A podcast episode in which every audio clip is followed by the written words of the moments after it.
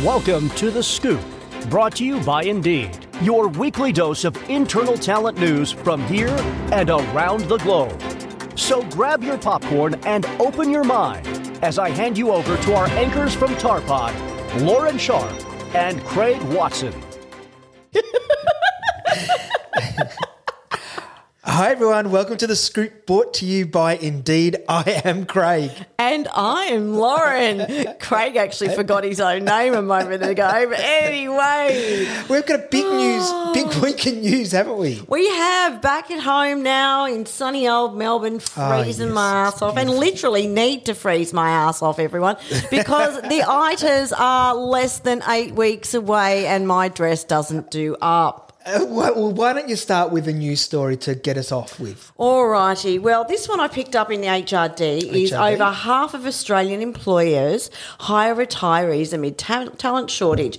Nearly six in ten employers across Australia have hired a retiree in the past 12 months in a bid to bridge the gaps in the workforce. Ah. Brilliant. I know. According to a new report by Robert Half, found 58% of over 300 hiring managers said they have employed someone who retired but has since returned to the workforce, and another 37% said that they are considering the possibility, while only 5% said they had no plans. So, um, and 47% of those who did said they'd do it again. So. I think yeah, a lot of people are coming out of retirement because of uh, we all know what's going on financially at the moment. Wait a minute, that's a bit interesting though. So, 58% of people said they had done it, right? Yeah. And then you said of those that had done it, 47 47%. would do it again, which means 53% wouldn't. No, no. 58 take 47, so that's 11%. Oh, Math okay. is not your strong suit. Well, I thought it was. I thought it was forty-eight percent of those who said yes. Oh, my God. Okay.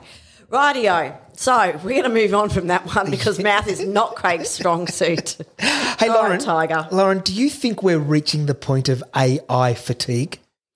I'm sick of you chucking talking about it. I know, but I've got another one for you Oh. from NN Group. And this came off recruiting brain food. We finally have data about the usability of generative AI systems, so ChatGTP and the, the rest of it. So, support for AI users, including ChatGTP, is as follows.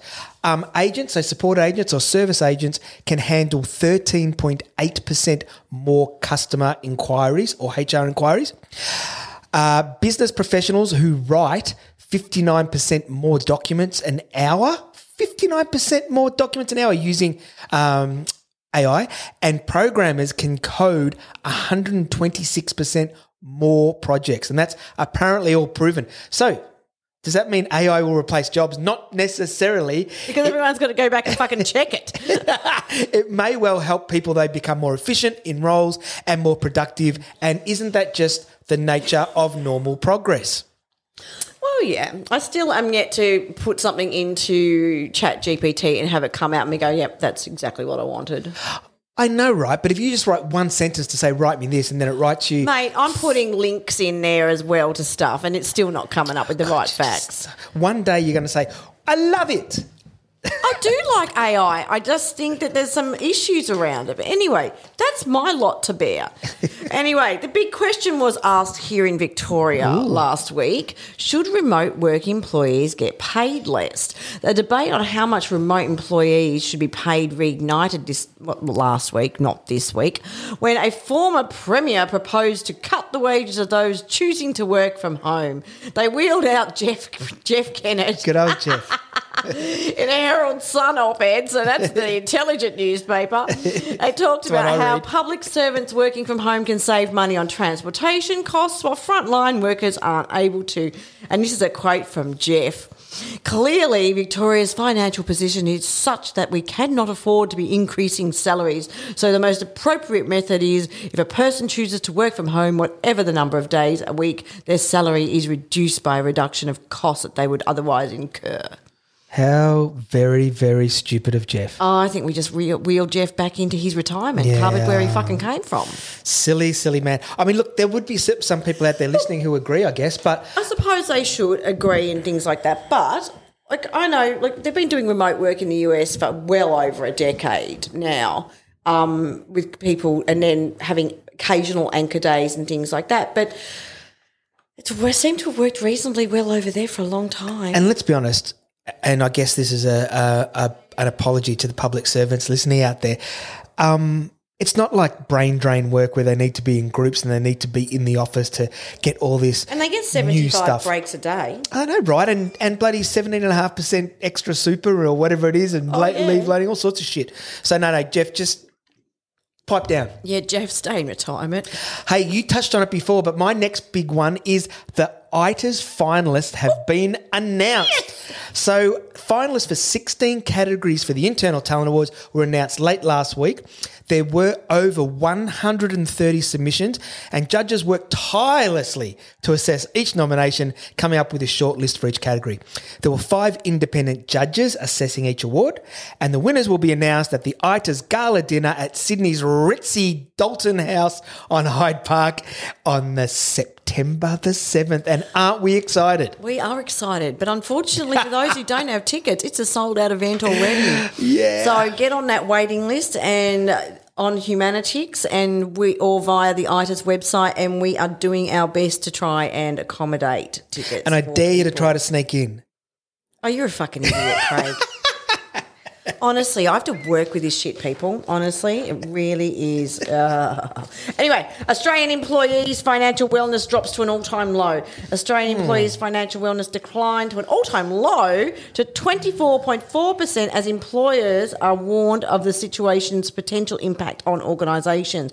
Gartner's Global Talent Monitor survey between January and March this year, so this is really new data discovered that the financial wellness dropped from previous 28% for the second consecutive quarter.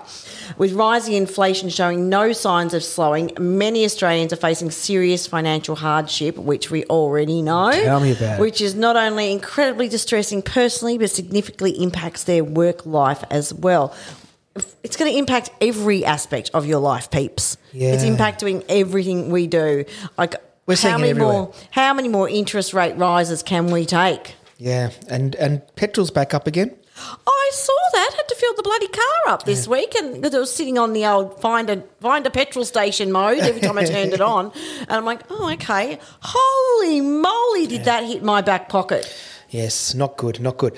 Um, from me and from our friends at Indeed, 69% of people are unhappy in their current roles and I'm believe very there's a- unhappy right now sitting with Craig. and they believe there's a better job out there for them. Oh yeah. oh please. The Any other podcasters need a co-host? I'll take the job. the 2023 Indeed Better Work, Better Lives research has revealed that there are top four concerns for Aussie workers. Number one is they want a sufficiently high income. I would settle for any income at this stage. After what we just said about interest rates, I think that's a fair bloody thing. I think you and I should go and buy a lotto ticket after this, mate. Oh, yeah, yeah, exactly. Number two is more flexibility in working hours and location. Number three, more training, growth, and advancement opportunities. And number four, feeling appreciated by management. Um, yeah, I don't appreciate you. you can read the full article on Indeed's Content Hub, and there will be a link in the show notes. But um, yeah, I, I, a sufficiently high income. That's where, where do we where do we set the bar? Ours is pretty freaking low right now. All right. So I've got a couple more to go here. Now, this is an AI one. So this is going to be a fun one. I actually don't agree what this says. All right. So the Bersin Institute, HR's lack of understanding of AI slows down implementation. A white paper um, by the Josh Bersin Bersin Your schoolmistress voice you just Like used then. far out. This guy, seriously, he, there's a hesitation at, attached to the lack of clarity around AI's scope to transform HR, as HR leaders' lack of understanding of generative AI could be the reason why the emerging technology used across HR departments remains limited, according to this white paper. I agree. I am going to say no. I'd probably think it's a lack of regulation and where it can go. Because the minute you put AI into HR, and like we saw with the laws that came out in the state of New York recently, the EU. AI Oh, into shut HR. up! Oh, I'm going to walk out on this podcast for the first time ever in a minute, and.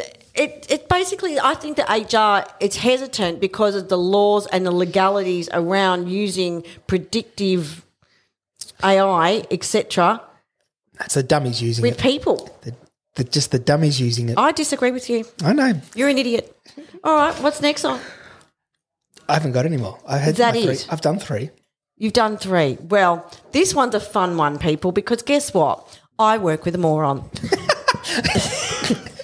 so I thought I'd end this on a fun note. So somebody with a lot of time on their hands in the UK went in. New UK data reveals Barbie's gender pay gap compared to Ken. Oh, here we go. Uh, Here we go. Well, I thought, considering that Margot Robbie's out there slaying it for us ladies right now with her own production company and Barbie about to be released globally, so why not? So we all had. Most of us young girls mm. had Barbies. I'm not sure if it's a thing nowadays, but Barbie is well known for her diverse and extensive resume. She's mm. held 59 different roles over her lifetime. 59 roles. including a surgeon, a construction worker, a flight attendant, a coffee shop worker. Sounds more like the village people than a. Yeah, well, 59 different roles on her CV. So, someone in the UK with time on their hands went through and did um, real world gender pay gap compared to her male counterpart, Ken. What's Ken's In- job though? Well, Ken had the same roles as Barbie. Oh, right. So over a lifetime of work, Barbie would have earned four million pounds, that's seven point seven million Aussie dollars, less than Ken in the exact same roles for just being a woman. Oh, that's geez, that's um. Someone has got too much time on their hands. I know someone's got way too much time on their hands. But so basically, in her whole entire the data across her lifetime, she would have earned forty five point four million pounds thus far. But Ken was coming in at a whopping forty nine point five five four million pounds. That's still paid pretty well. Forty nine, whatever it was, forty something million million, quid. four million pounds difference on all those little things. So there you go. How old's Barbie? Barbie, oh, I think Barbie came out in the 50s, if I remember correctly, by Mattel. So for seventy odd years, she's earned forty odd million quid. That's If she had those 59 positions. jeez. Mm. No one would be employing her now though. They'd be saying that she's a job hopper. Well, yeah, that's a good point. But also, another little stat that came out of Barbie's earning capacity is that 90% of Barbie's jobs pay men more money for doing the same thing. That's got to stop. Oh, I know. So we're highlighting that gender pay gap that's still there, and even it hits Barbie and Ken. Imagine the arguments in the Barbie mansion over that one. Who actually owns the Barbie Ferrari? Who does? I reckon Tiffin's Ken. He's got a bit, few more dollars in the bank. Well, apparently so. So anyway, let's move on to events. Everybody, we've got a couple up our sleeve. Um, have. I have because Craig is still in holiday mode. So, all right. So TA Brew is on tomorrow, the twentieth of July, at the Bodriggy Brew Pub from twelve till four. I will see you there. Craig is a soft cock and not going. and. Then, of course, we've got the one, the only, the ATC 2023 Talent Conference coming up in November at Luna Park in Sydney, Wednesday, the 22nd and 23rd of November. We will be there. Craig is going to that event. And Am I on the tight leash on the, the night Oh, in between. I don't even want to talk to you right now. And anyway, so he is going. We're not supplying you with a deck chair to pass out in the day after you get shit faced, but he is there. Yes. And also with the ITAs coming up on the 7th of July in Sydney, the Sydney Talent Meetup are doing an event the night before on the 6th, not July, sorry, September, um, the 6th of September. Perfect. So, on that note, that's a goodbye from me. It's a goodbye from me and stay classy, cool and gatter.